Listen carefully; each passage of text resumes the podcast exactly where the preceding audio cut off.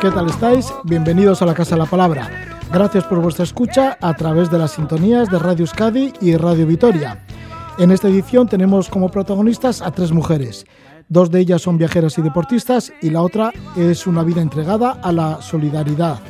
Para empezar vamos a conversar con Clara Ruiz. Ha puesto en marcha Kilómetros para el Mundo consiste en correr por el mundo cada día 15 kilómetros y hasta la fecha, pues bueno, ha hecho 3.700 kilómetros y ha estado en 12 países. Voló de Madrid a Nepal, esto fue el 2 de octubre de 2019, ahí empezó todo, participó en una carrera de montaña y luego hizo el camino al campo base del Everest para después pasar a India, al sudeste asiático, dio el salto a los, a los Balcanes en Europa y acaba de llegar a Madrid. Lo ha hecho desde Estambul. Antes que parta al continente americano, que va a ser el siguiente paso, Clara Ruiz nos cuenta cómo le va con kilómetros para el mundo. Luego vamos a contactar con Jerusalén, en donde reside Alicia Vacas. Ella es misionera comboniana, enfermera, que ofrece ayuda sanitaria a los beduinos del desierto de Judea y también a las mujeres que emigran a Israel, especialmente eritreas, que llegan por la península del Sinaí y bueno, y en el camino pues eh, son causa de a veces atrocidades. Nos lo contará Alicia Vacas. Y ya para terminar estaremos con Ana Zamorano, que continúa con su bicicleta por las montañas del mundo. Cruzó el continente americano desde Chile hasta México, después estuvo por Irán, también estuvo por la cordillera del Cáucaso, por Georgia, por Armenia y en los últimos meses pues se mueve en la península ibérica. Acaba de llegar ahora del archipiélago canario. Nos contará cómo le ha ido por la bicicleta y la tienda de campaña por lugares como Lanzarote, La Graciosa, Fuerteventura y Gran Canaria. Ahora estamos con otra gran deportista y aventurera, como es Clara Ruiz.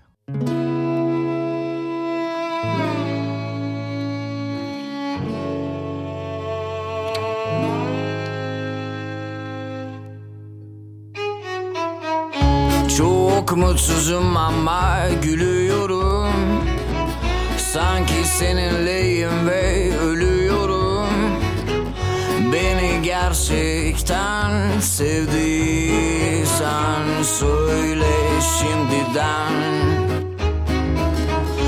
Çöpümde sadece izmaritler ve zıvanalar İçimi kaplamış loş ışık ve kara ağaçlar Beni gerçekten istiyor musun? Yoksa kötü bir şekilde eğleniyor musun? En çok geceleri ağladım En çok geceleri sevdim. En fazla geceleri kızdım Sinirlendim Çok mutsuz bir saatte Bir gün çıkıp benim ol dedin. Hiç düşünmeden ben zaten senindim En çok geceleri ağladım En çok geceleri sevdim. En fazla geceleri kızdım Sinirlendim. Çok mutsuz bir saatte Bir gün çıkıp benim ol dedin. Hiç düşünmeden ben zaten senindim.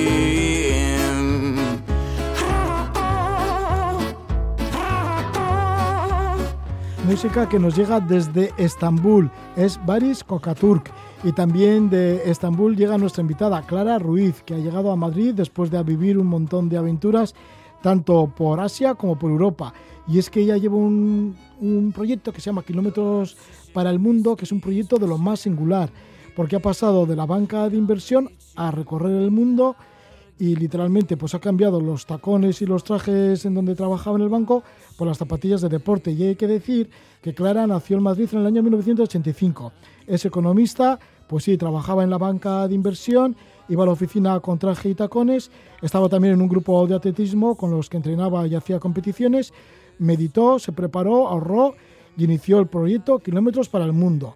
Partió en octubre de, 2019 rumbo a Nepal, llegó a Kathmandú, a los dos días ya estaba participando en una carrera de 15 kilómetros y la idea de ella es cada día hacer una carrera de 15 kilómetros por las diferentes partes del mundo por donde pase. Ya digo, ha estado en Asia, saltó a los Balcanes, ha estado por Europa y de Estambul ha regresado por tema familiar a Madrid y ahora le hacemos la entrevista. Le damos la bienvenida a Clara Ruiz. Muy buenas noches, Clara. Buenas noches, Roge. Qué bien lo has explicado. Has explicado estupendamente mi persona y mi proyecto, Kilómetros para el Mundo, porque has definido perfectamente que yo venía del mundo de la banca, que un buen día salí, salí corriendo y llevo nada más y nada menos que 3.700 kilómetros y he pasado por 12 países. Al principio empecé por Nepal, India, luego me moví al sudeste asiático y por último la última parte que he hecho ha sido Balcanes y, Turquía. Ahí he, terminado, he tenido que volver y mi, y mi expectativa es como a principios de marzo estar ya otra vez rumbo a, América. No sé si empezaré por México, por Brasil, pero mi, mi idea es eh, correr y recorrerme todo lo que pueda de, aquel continente que es desconocido para mí. Conozco muy poco. Sí, estás con mucho entusiasmo, así que estás satisfecha de momento, porque al principio puede ser como una locura esto de kilómetros para el mundo, de irte a recorrer los continentes y cada día hacer 15 kilómetros en cada uno de los lugares que esté. Em, ¿Tiene esto, ha tenido y, está teniendo muchas posibilidades esto de ser viajera, mujer y corredora? Pues te voy a decir la verdad. Yo cuando empecé eh, estaba un poco con la incertidumbre, como tú bien has dicho. Por un lado, eh, por el mundo, yo sola, con mis ahorros, porque yo me auto me autofinancio a día de hoy, a ver si hay suerte y me sale algún patrocinador, pero sí que sí que tenía pues todas estas inquietudes de me gustará, no me gustará, porque había viajado sola, pero no tanto, ni tan largo. Y, y fue empezar y darme cuenta que, que es que esto efectivamente es lo, es lo mío. Y los kilómetros para el mundo también tenía el problema de decir, ostras, y si un día me, me lesiono, si un día me deja de gustar correr, y nada, todo lo contrario. Estoy como una rosa, me cuido mucho también y me gusta mucho lo que hago. Cuando empecé en Nepal, es verdad que no, no había queja, ¿no? O sea, yo elegí Nepal por ser Asia el, el continente fácil para y seguro y barato y en concreto Nepal por las montañas es un destino fenomenal a cualquiera que le guste que le guste un poco los picos y, los Himalayas son estupendos. Y claro no me no me pude quejar porque encima tuve compañía me hice con mi hermano el trekking del campo base del Everest luego por Anapurnas también pude hacer algún que otro trekking y, y bueno eh, menuda manera de comenzar, como tú has dicho, con una carrera. Esta la, la concerté desde aquí de España porque estaba, estaba publicada y entonces me, me apunté y fue muy divertido, ¿no? Porque me preguntaban, pero tú vienes, vienes solo a correr y yo les tuve que explicar, sí, pero solo a correr mucho. Entonces, bueno, eh, después de Nepal me trasladé a India también tuve suerte, me dieron cobertura desde casa, se vino una hermana mía a hacer un trocito y tuve la gran suerte de poder ver un tigre salvaje.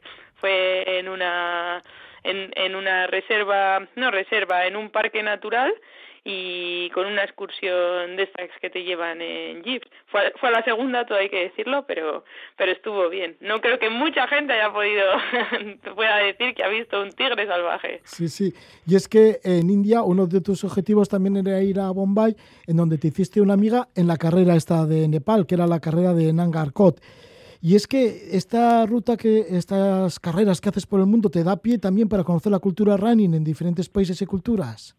Sí, esto me ahora está un poco parado con los temas del virus, pero a mí me parecía una experiencia fenomenal, ¿no? Porque además de, de conocer el país, conoces cómo corren por ahí, que es algo que a mí me interesaba muchísimo.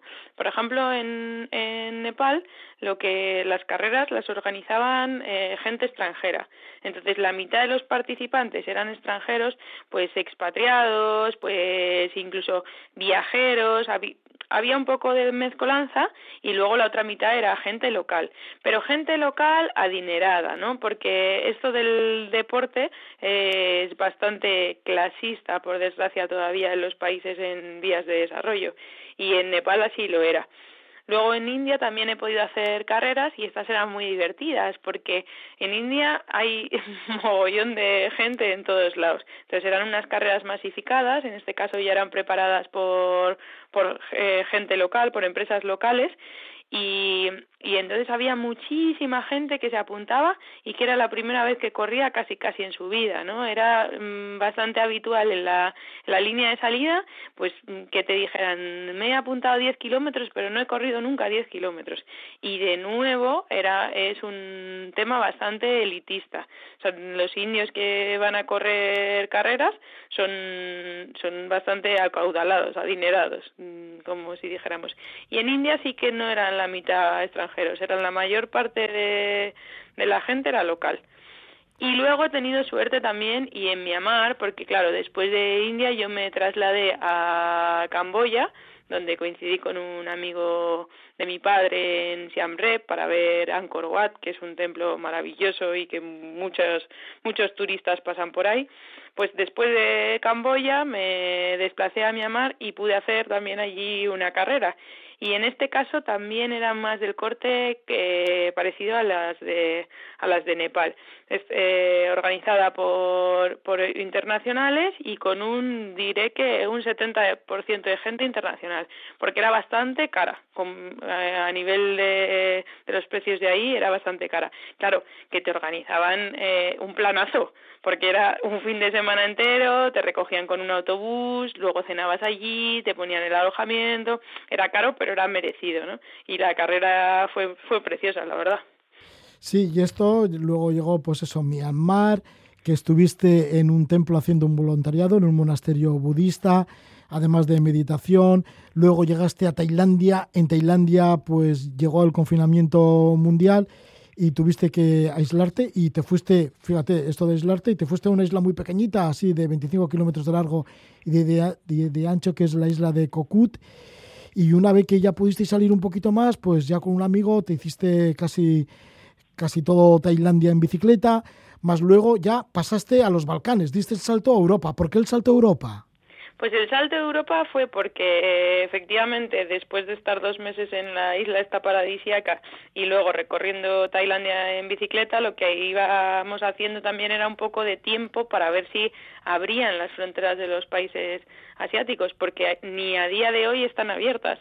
Entonces, Mm, se hizo se hizo la ruta en bicicleta y todavía no abrieron. Entonces la posibilidad de seguir viajando era o seguir trillando Tailandia que después de cinco meses diré que lo tenía ya bastante trillado o, o desplazarme a donde hubiera a donde hubiera posibilidad de, de viajar. Y en ese momento eran los Balcanes.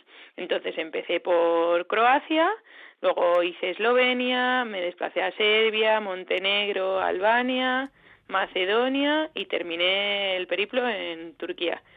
Y te voy a remarcar un par de cosas que me han gustado de, de cada sitio, si aún tenemos tiempo. Sí, me parece muy bien, sí. Pues nómbranos el lugar y qué te, qué te ha llamado la atención de cada uno de ellos. Fenómeno, pues empezando por Croacia, porque cuando llegué además era, era todavía finales de verano, eh, la costa. La costa es maravillosa, ¿no? Tiene unos paisajes muy mediterráneos. Para mí fue un, un gran descubrimiento yo no, no conocía la zona. Empecé por Dubrovnik, también las ciudades históricas de por ahí, Dubrovnik, Trovi, Sibenik, son, son muy, muy, muy chulas.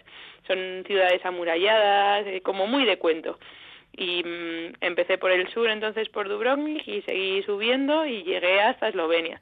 En Eslovenia lo que más me llamó la atención fue lo que hay de foto en todas las postales que te encuentres de por allí, que es el lago Bled que es un lago inmenso que tiene al fondo montañas, yo con suerte las pillé nevadas y, y muy verde, muy bonito. Después en, pasé por Serbia, eh, Belgrado es la capital de los Balcanes, es una señora ciudad en súper, súper desarrollada. Y después de Serbia pasé a Montenegro, que es maravilloso si alguien tiene una semana, diez días de vacaciones, porque se hace el país de arriba abajo y, y puede conocer mucho de la, de la cultura pues de la antigua Yugoslavia, ¿no? Y luego llegué a Albania, que a mí particularmente me gusta mucho porque está como menos desarrollada que, que sus vecinos. Además, al no ser parte de, de Yugoslavia, no haber sido nunca parte de Yugoslavia, pues es otro corte totalmente diferente y estos son pues muy musulmanes y de, de Albania pasé a Macedonia, donde pasé navidades con nieve y, y bien acompañada con un par de amiguetes alemanes, o sea que fue, fue divertido. Y luego ya salté a Turquía en Turquía lo último que he hecho ha sido una ruta espectacular, Camino Licio se llama, que es por el suroeste de Turquía, una ruta que tiene en total 500 kilómetros, puedes hacerte 29 etapas, de las cuales yo no me he hecho 29, pero vamos, que ahí, le han dado, ¿eh? 14, 14 me he hecho con la mochila a la espalda.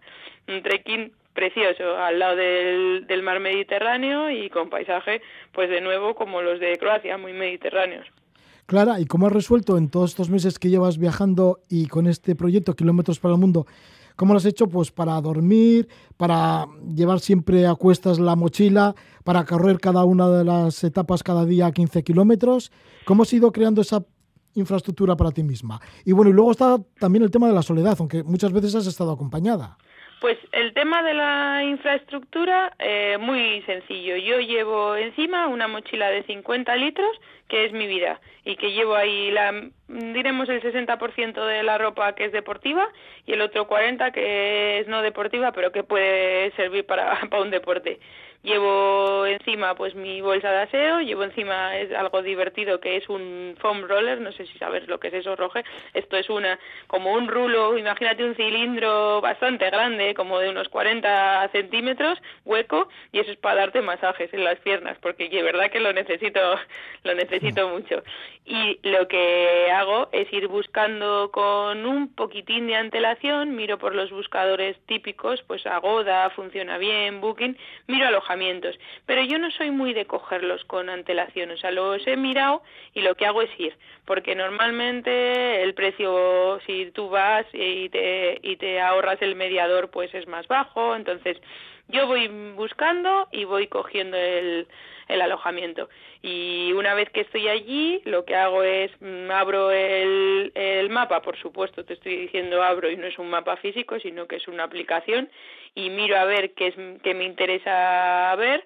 Normalmente un río, un mar, un monumento es interesante y trazo una ruta de 15 kilómetros y después la corro. Eso es mi, eso es logísticamente como me organizo. Y respecto a la compañía, he tenido, como te he contado, la suerte de que me han dado mucha cobertura. He tenido amigas, tengo una amiga que se ha venido hasta ya tres veces con, a, a viajar conmigo, o sea que esa, esa es una bárbara, vamos.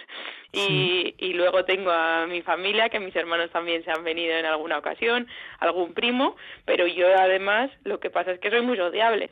Entonces, en los hosteles, en los alojamientos, a veces, ahora ya menos con el tema de corona porque los bares están cerrados, pero en, en los restaurantes siempre acabo pegando, pegando la hebra y cuando viajas solo y te encuentras a viajeros solos es muy común lo de hacer planes juntos, ¿no? Entonces son relaciones muy intensas, muy cortas, pero que a lo mejor mm, te encuentras y a los tres días decides irte a cualquier otro lado y se te y se te pega como yo digo alguien y es maravilloso, ¿eh? O sea, y entonces se pasan unos días pasamos unos días juntos y luego cada uno sigue sigue camino. Clara, y además estás conociendo un mundo bien distinto a otro, ¿no? Porque estamos pasando esta pandemia.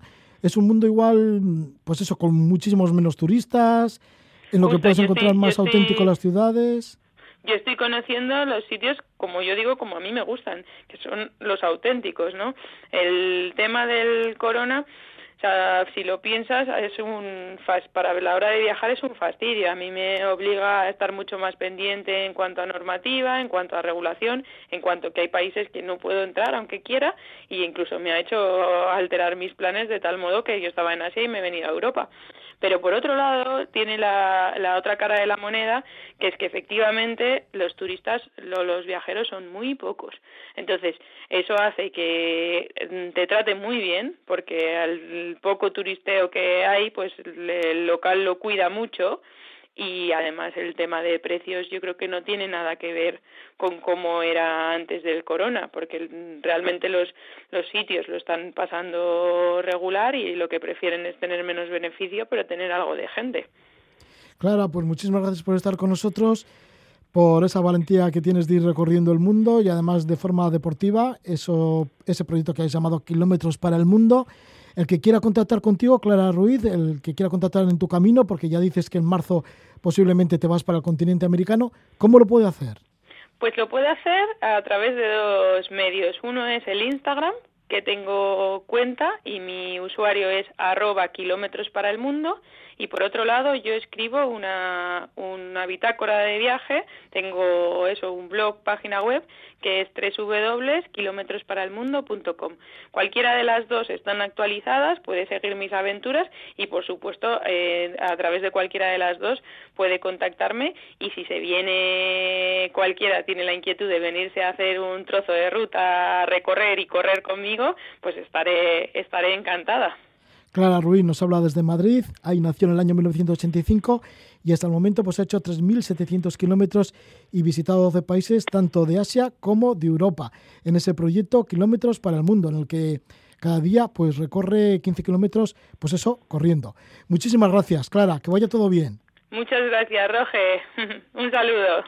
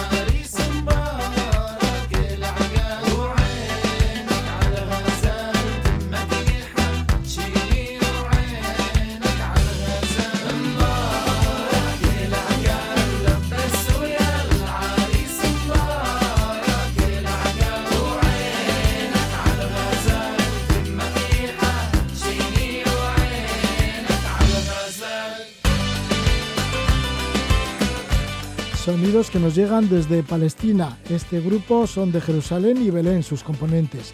Se llaman Apo and the Apostles. Y tenemos conexión con Jerusalén. Allí se encuentra Alicia Vacas, reside en Jerusalén desde el año 2007. Es enfermera y responsable de las misioneras combonianas para Oriente Medio y Asia. Trabaja en la defensa de los derechos humanos de los colectivos más desfavorecidos, migrantes africanos, mujeres en busca de asilo, población palestina y beduinos. Alicia Vacas ha trabajado en la ayuda sanitaria a los beduinos del desierto de Judea y ha denunciado el tráfico de seres humanos en la península del Sinaí.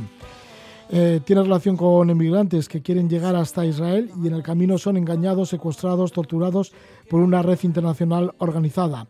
Una vez que llegan a lugares como Tel Aviv, estas mujeres que llegan de países como Eritrea o también como Sudán son, son atendidas por Cuchinate y ahí es en donde se encuentra Alicia Vacas dentro de esta organización una iniciativa que apoya la ONG Manos Unidas.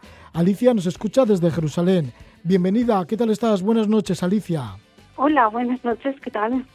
Bien, Alicia, que estudiaste enfermería, también estudios de medicina internacional, luego ya estuviste en los Emiratos Árabes, también en una clínica rural en Luxor, en Egipto, o en los suburbios del Cairo, para luego pasar a Jerusalén.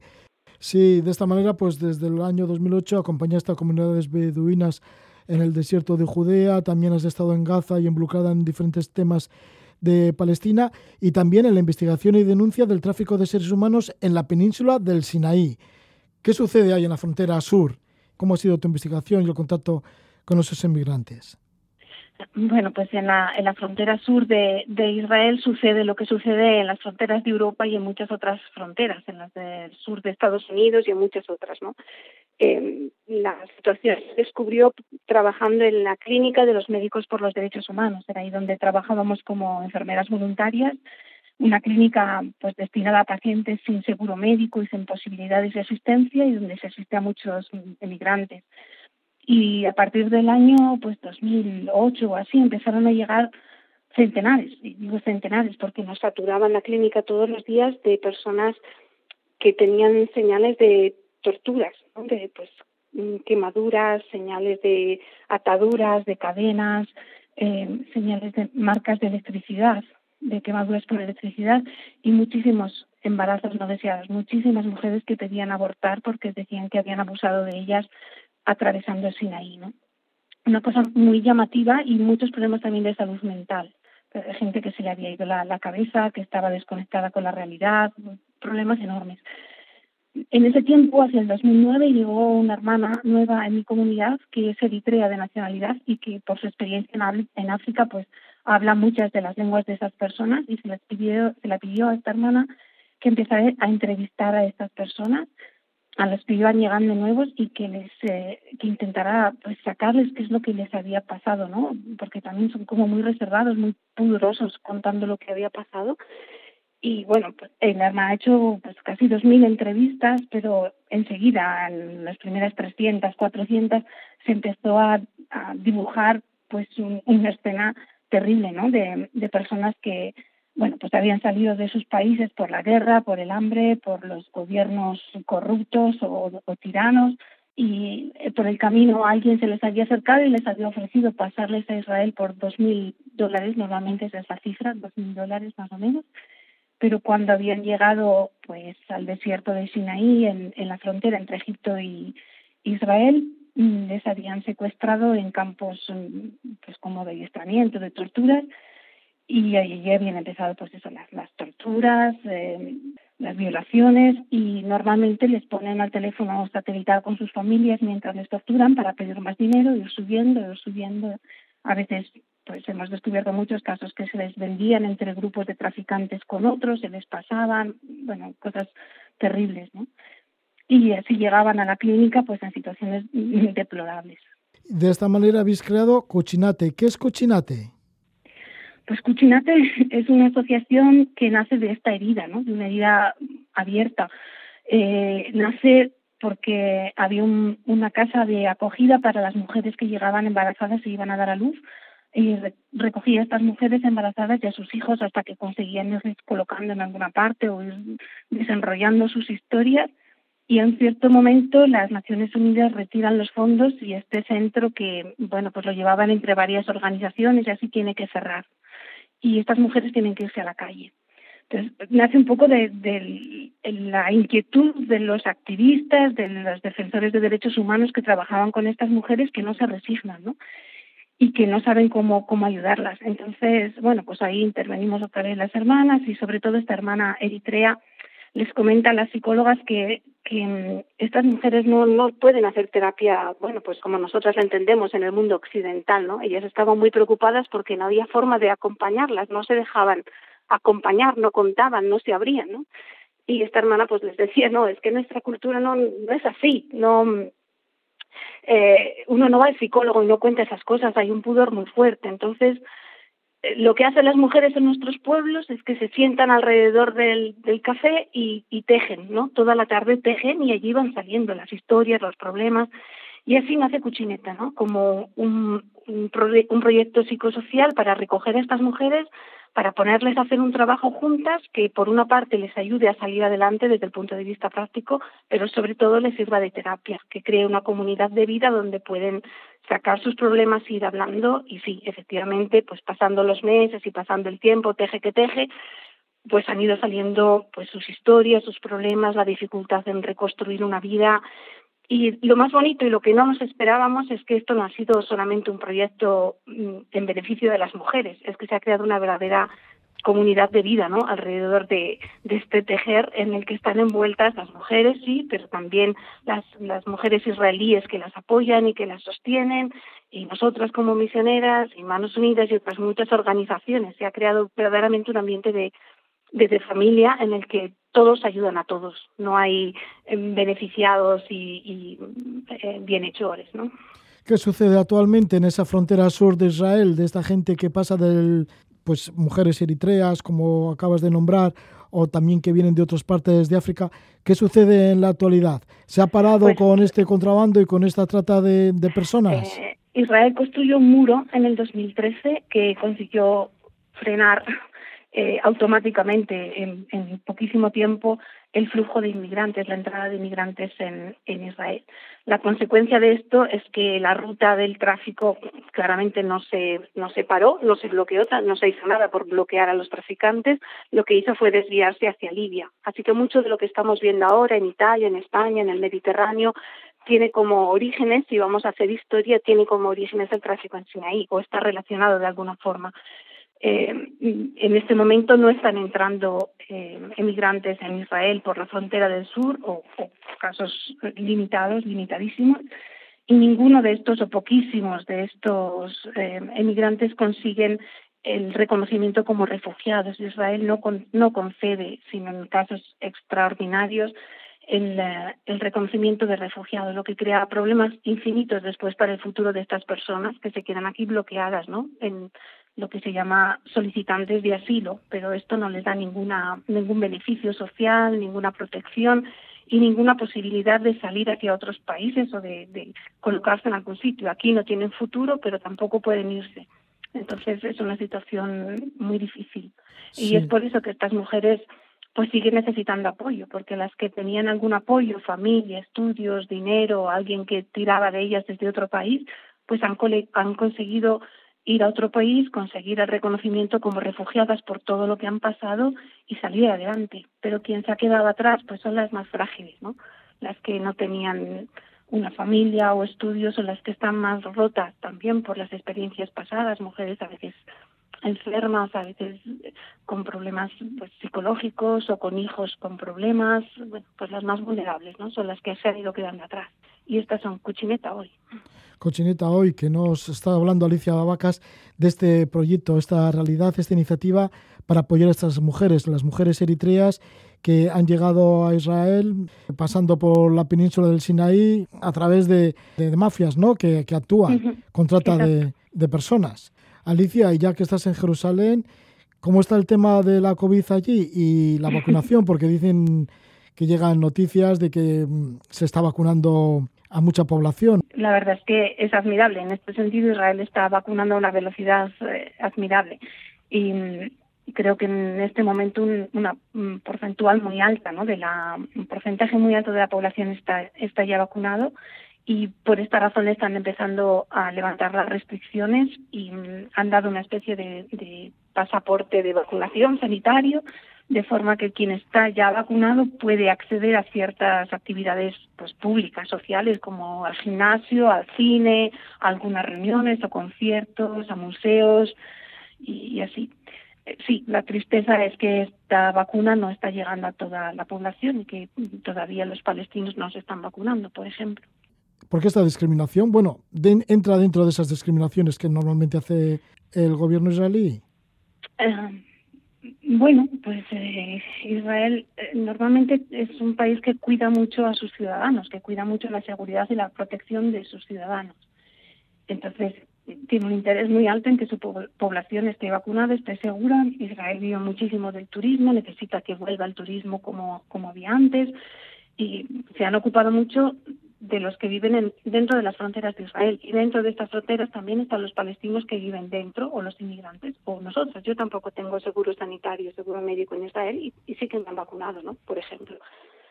Pero desgraciadamente no se ocupa de lo que ocurre en los territorios ocupados a nivel de, de salud, de educación, de servicios públicos, pues eh, no está a la altura ¿no? Y, y, no está cumpliendo con sus obligaciones. Eh, en este tiempo ha habido un documento, han publicado un documento firmado por 30 organizaciones de derechos humanos, entre ellas organizaciones israelíes y organizaciones palestinas, que denuncian este hecho, ¿no? que según la ley internacional Israel, como país ocupante, como fuerza de ocupación, tiene el deber moral, político, de ocuparse de la salud y de la prevención de la población palestina, pero esto no está sucediendo. Después de este comunicado y de algunos avisos importantes por parte de las Naciones Unidas que le han dado un toque, pues ha regalado generosamente 2.000 dosis de vacunas que se están poniendo al personal médico en Palestina, pero claramente es un número completamente insuficiente para proteger a la población.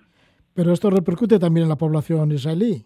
Digo que si los vecinos palestinos no están vacunados, Sí, y sobre todo con los palestinos que conviven diariamente. desde los territorios ocupados entran y atraviesan los puestos militares todos los días para trabajar en Israel. Nos habla Alicia Vacas desde Jerusalén. Ella es misionera comboniana para Oriente Medio y Asia. Ella es la responsable de estas misioneras combonianas y nos está hablando de varios aspectos. Bueno, el de la vacuna, pues como es de actualidad la vacuna contra el coronavirus en Israel. Y luego, bueno, pues sobre todo nos está hablando del proyecto que llevan en Cochinate, que es dar asilo a mujeres que llegan de la inmigración por la península del Sinaí a ciudades como Tel Aviv o la propia Jerusalén y así haciendo ganchillos, pues ellas van contando sus traumas y van sacando sus traumas y se van un poco adaptando a las circunstancias del lugar. Todo esto lo apoya Manos Unidas, así que el contacto puede ser Manos Unidas, una ONG que está en todos los lugares, no hay problema por contactar con ellos. Y muchísimas gracias Alicia Vacas por hablarnos desde Jerusalén.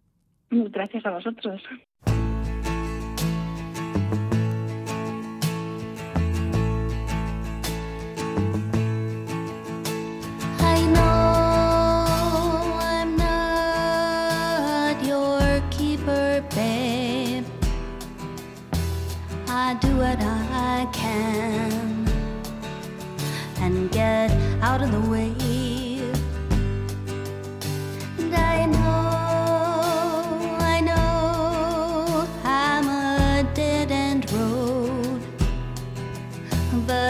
Still believe in my secret soul that I could have been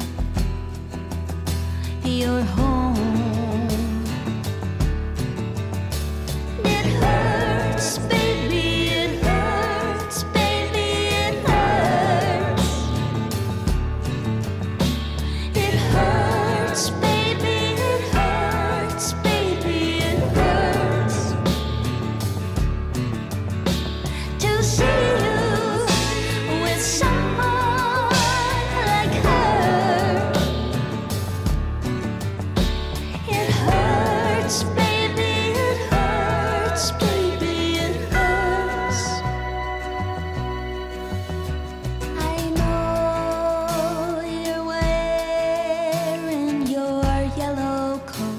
De Los Ángeles en Estados Unidos, Jackie Cohen.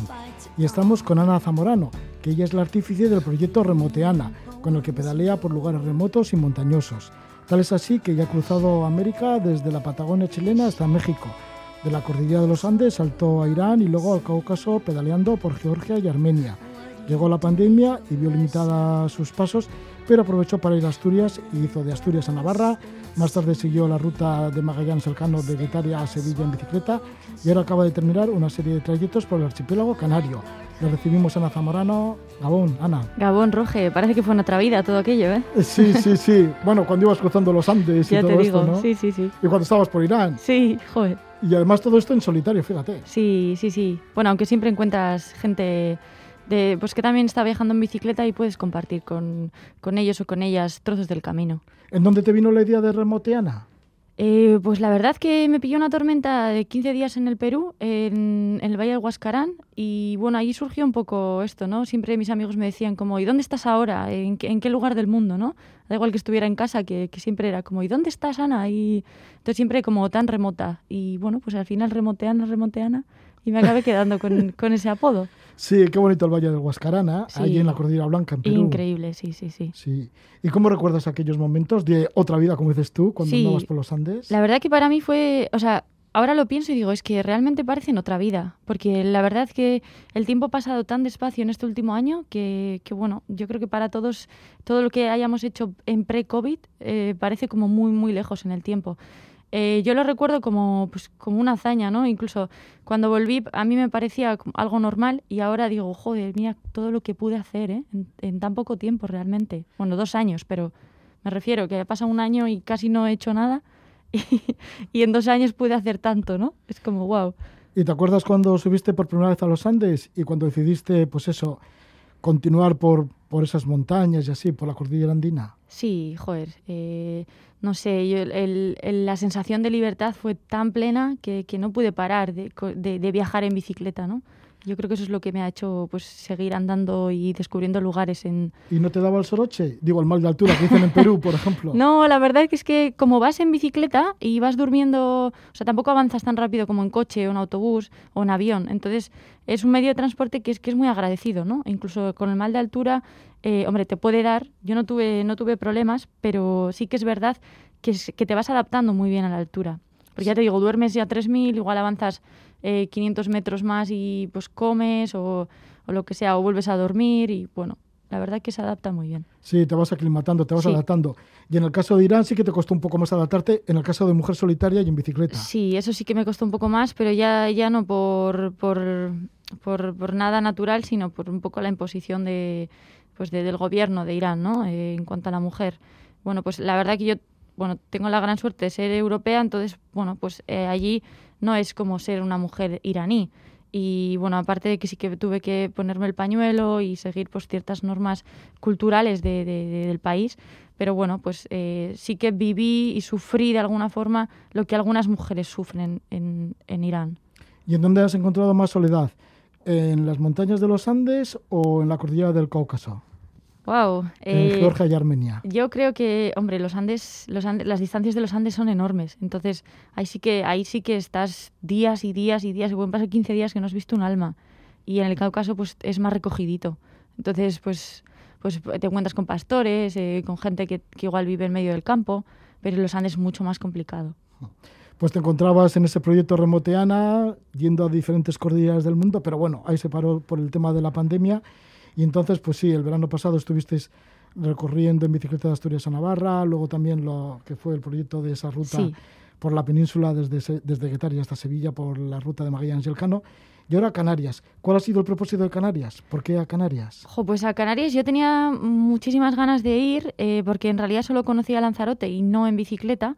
Entonces, eh, bueno, dio la casualidad de que una una aplicación de, de rutas de, de, de, móvil, de rutas de bicicleta, eh, me propuso crear eh, bueno, diferentes rutas por, por, todo, por toda España. ¿no? Entonces dije, bueno, pues esta es mi oportunidad para descubrir algunas de las Islas Canarias.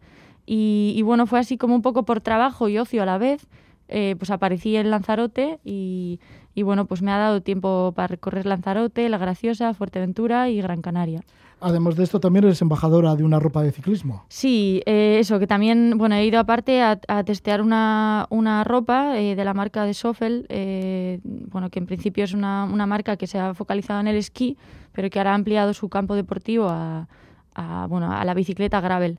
Entonces, pues, pues la verdad he matado como tres pájaros de un tiro, ¿no? Bueno, pues sí, el trabajo y por otro lado, sí. pues hacer deporte y además despejarte un poco por Canarias, porque has estado por el archipiélago por las islas de Lanzarote, La Graciosa, Fuerteventura y Gran Canaria. Sí, eso es.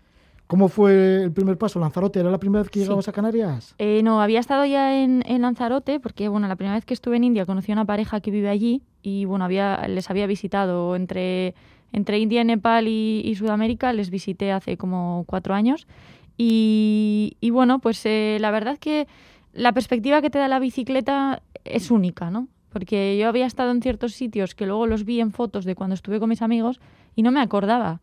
Pero bueno, en bicicleta, pues como llegas por tu propio esfuerzo, eh, pues ves todos esos paisajes de, otra forma, eh, los sientes de otra forma, pues te, te, llega más profundo, ¿no? Y bueno, en este caso empecé en Lanzarote, que para mí es increíble, es como, yo la llamo la Islandia, la Islandia de, de, España, porque, mm, bueno, conserva, bueno, toda el, el, los volcanes y y bueno, yo creo que lo único que le, le, falta es un poco de hielo, que en este caso pues lo no sé, tiene, tiene el calor en vez del hielo, ¿no? Entonces, no sé, es una fusión muy bonita para recorrer en bici. Sí, y un contraste igual entre las casas blancas y el color negro de los sí, volcanes. Eso es, sí, la fusión de, de blanco azul del cielo y, y la tierra volcánica es, es único.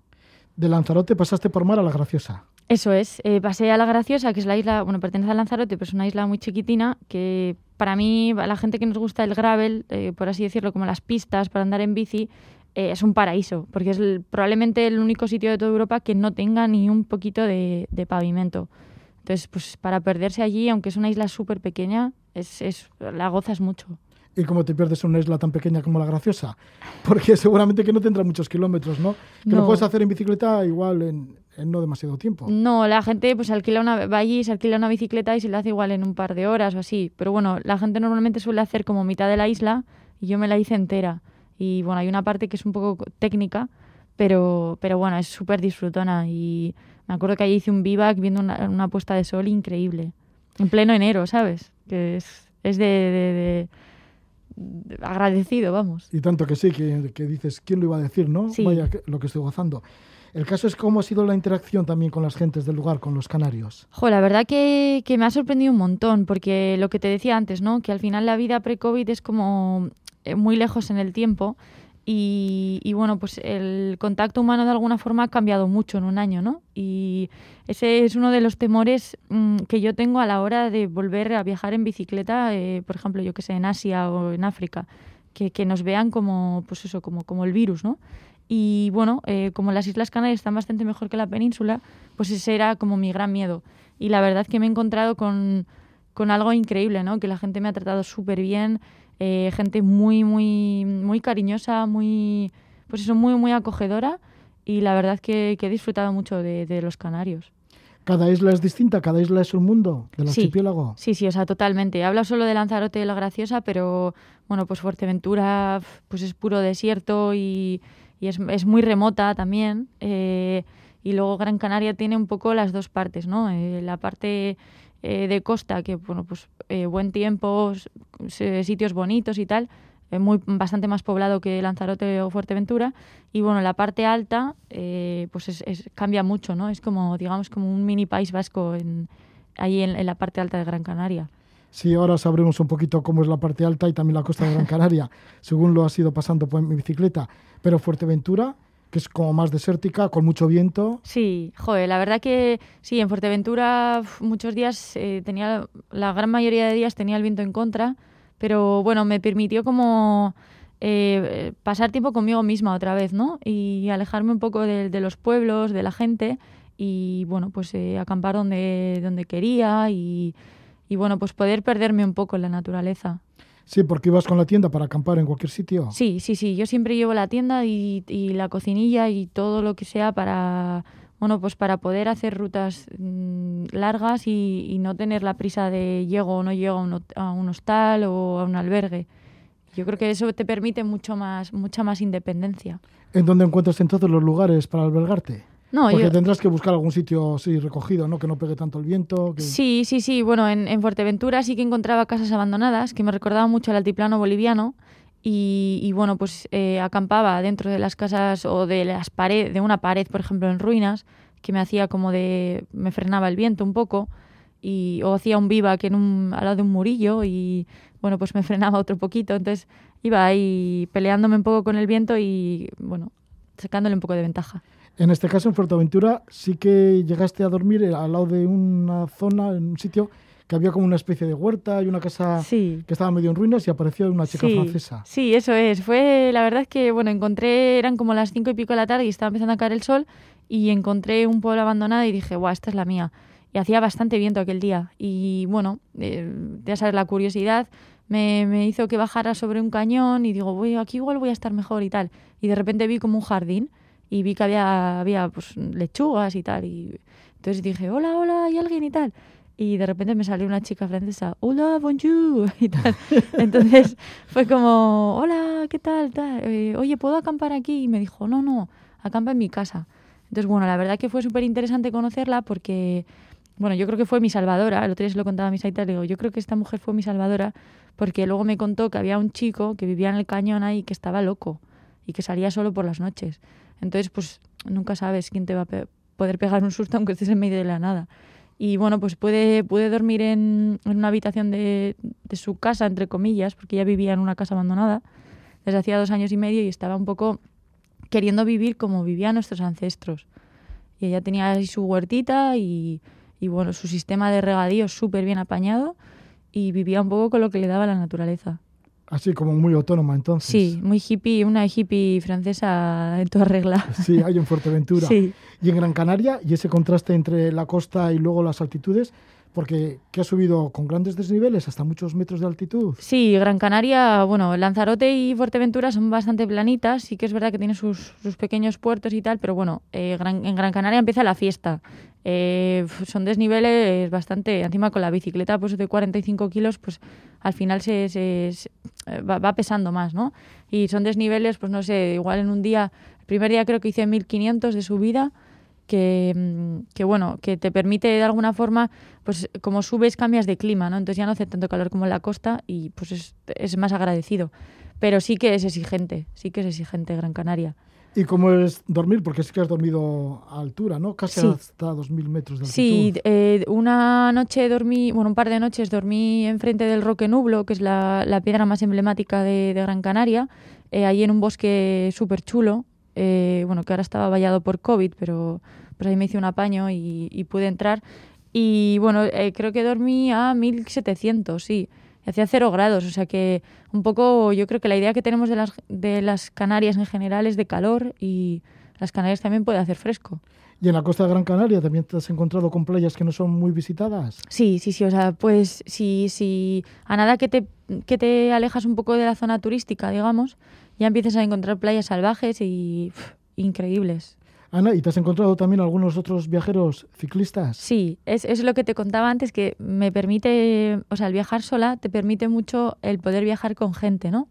Eh, al final, cuando vas en grupo, pues siempre es como más difícil encajar con otro grupo o, bueno, pues siempre hay alguien que no quiere viajar con, con más gente ajena al grupo, ¿no? Entonces, yendo sola te permite esa, pues esa, mm, esa oportunidad. Y en este caso me encontré, bueno, he pedaleado con, con bastante más gente de la que me imaginaba que iba, que iba a coincidir. Eh, he pedaleado con, con una pareja catalana bastantes días y, y, bueno, nos seguíamos por Instagram y todo, o sea que nos conocíamos virtualmente pero no en persona. Y, y luego pues con dos suizos también, con un francés, la verdad que ha estado, ha estado entretenido. Pues sí, ha estado bastante bien este tiempo que has estado allí por Canarias. Sí. Acabas de llegar de allí. Has estado por el archipiélago, por algunas de sus islas, en concreto por Lanzarote, La Graciosa, Fuerteventura y Gran Canaria. Nos lo está contando Ana Zamorano. Ana Zamorano, pues que ella es la autora del proyecto Remoteana. ¿Cómo podemos acercarnos a Remoteana? Sí, bueno, en Instagram eh, como Remoteana eh, y luego también en mi página web eh, azamorano.com. Pues muchísimas gracias, Ana Zamorano, por haber estado con nosotros y habernos hablado de ese, de ese periplo que has hecho en bicicleta por las Islas Canarias. Y que vaya todo bien. Muchísimas gracias a ti y eh, bueno, y a todos los oyentes. Vale, hasta la próxima, Un abrazo. Un fuerte abrazo. Y nosotros, pues sí, también nos despedimos. Lo hacemos con un disco que acaba de aparecer. El autor es Sergi, es su segundo disco en solitario. El título genérico es eh, Leyotic Mundura, Ventanas al Mundo, una ventana al mundo. Y con ello, pues ya nos despedimos y desearos, pues eso, que paséis una buena noche y un buen amanecer. Que vaya todo bien, Gabón.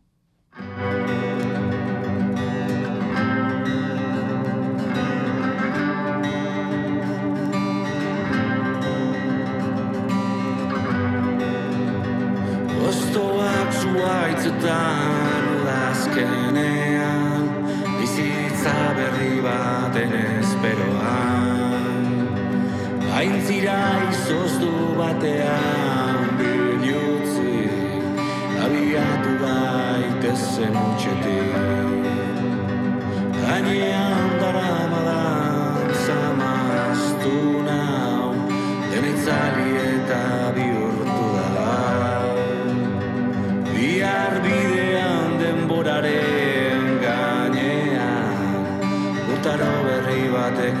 garatuko